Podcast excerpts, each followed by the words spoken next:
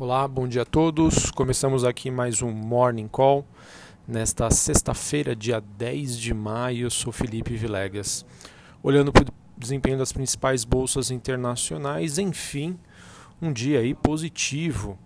As bolsas na Europa estão em alta, os commodities também estão subindo, apesar dos futuros norte-americanos estarem operando entre altas e baixas, mesmo com o anúncio de Trump que deve aí que elevou na verdade as tarifas sobre os produtos chineses, ao ponto de que a China também prometeu retalhar e já estaria anunciada é, com poderosas armas de mercado, incluindo treasuries, câmbio e soja, em um duelo aí com Donald Trump.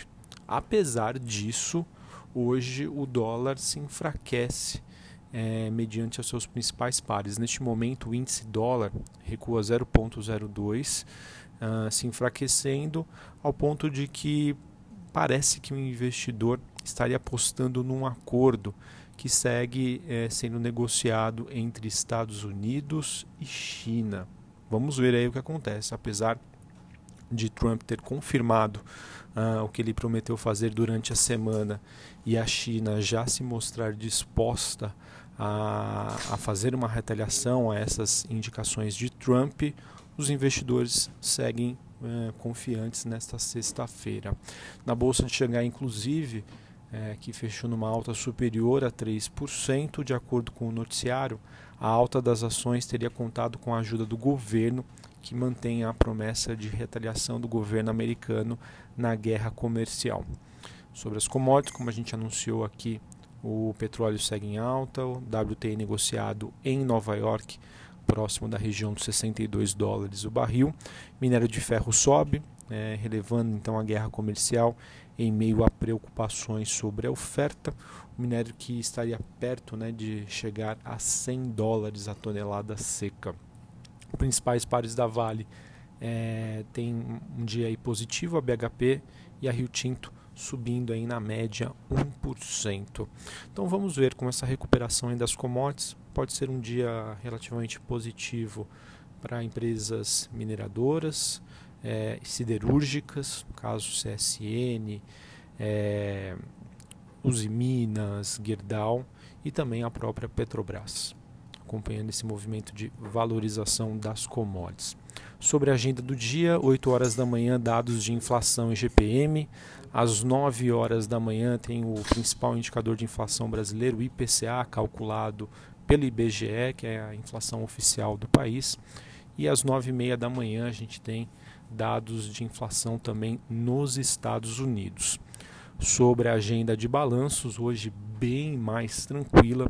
Temos a BR Food, que, que deve divulgar os seus números antes da abertura do mercado, e a Alpargatas, que divulga os seus dados após o fechamento dos negócios aí no dia.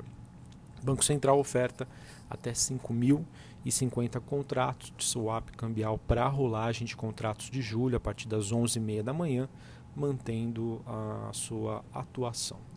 Na política, os jornais destacam a retirada do COAF, do Ministério da Justiça, o que eles consideram uma derrota de Sérgio Moro, onde a comissão mista aprovou ontem a MP 870, que reorganiza os ministérios.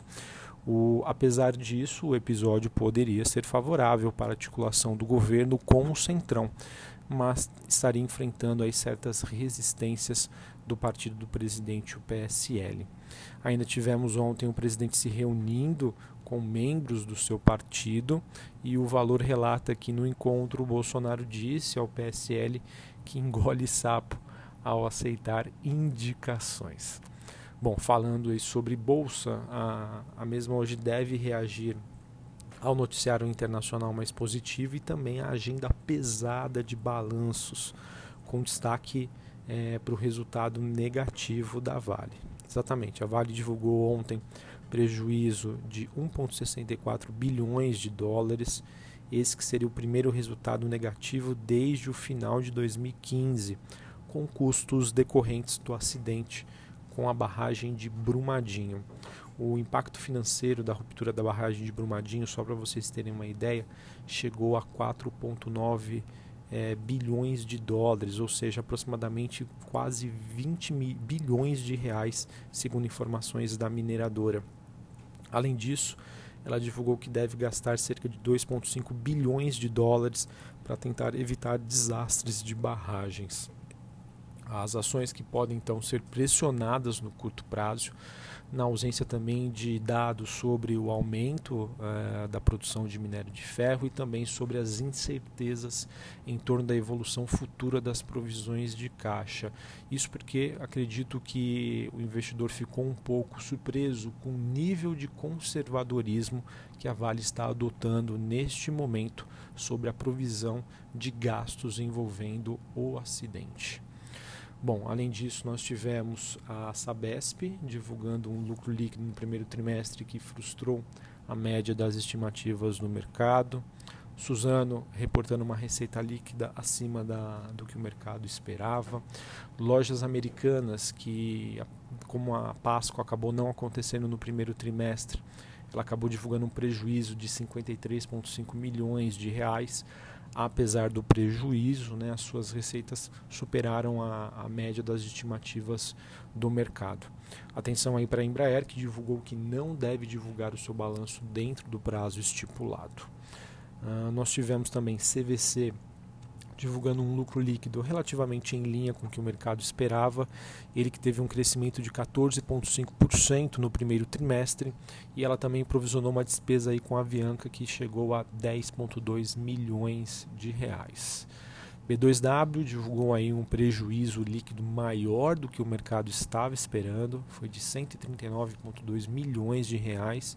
Porém, a empresa ressalta que reduziu o consumo de caixa em 92,3 milhões para é, 385 milhões. Isso acontece porque a B2W nos últimos trimestres vem utilizando de muito dinheiro do seu caixa para investir na operação.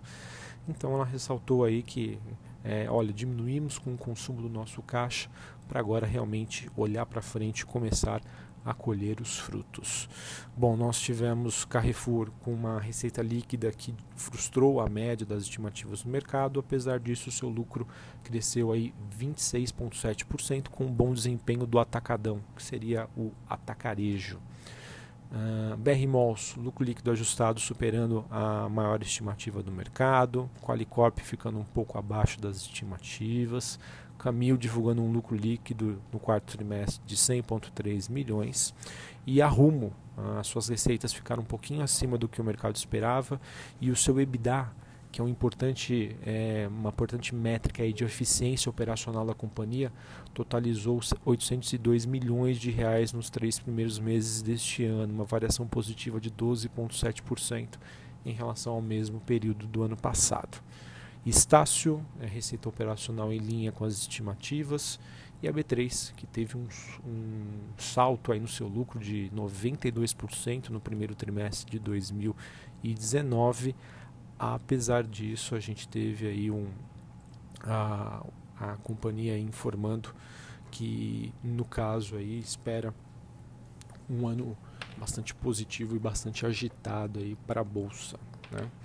Bom, uh, só para finalizar essa parte relacionada ao noticiário corporativo, a TOTUS sinalizou que irá vender cerca de 1,85 bilhões de reais em ações para financiar novas aquisições, com o seu conselho já aprovando uma oferta primária de 20 milhões de ações.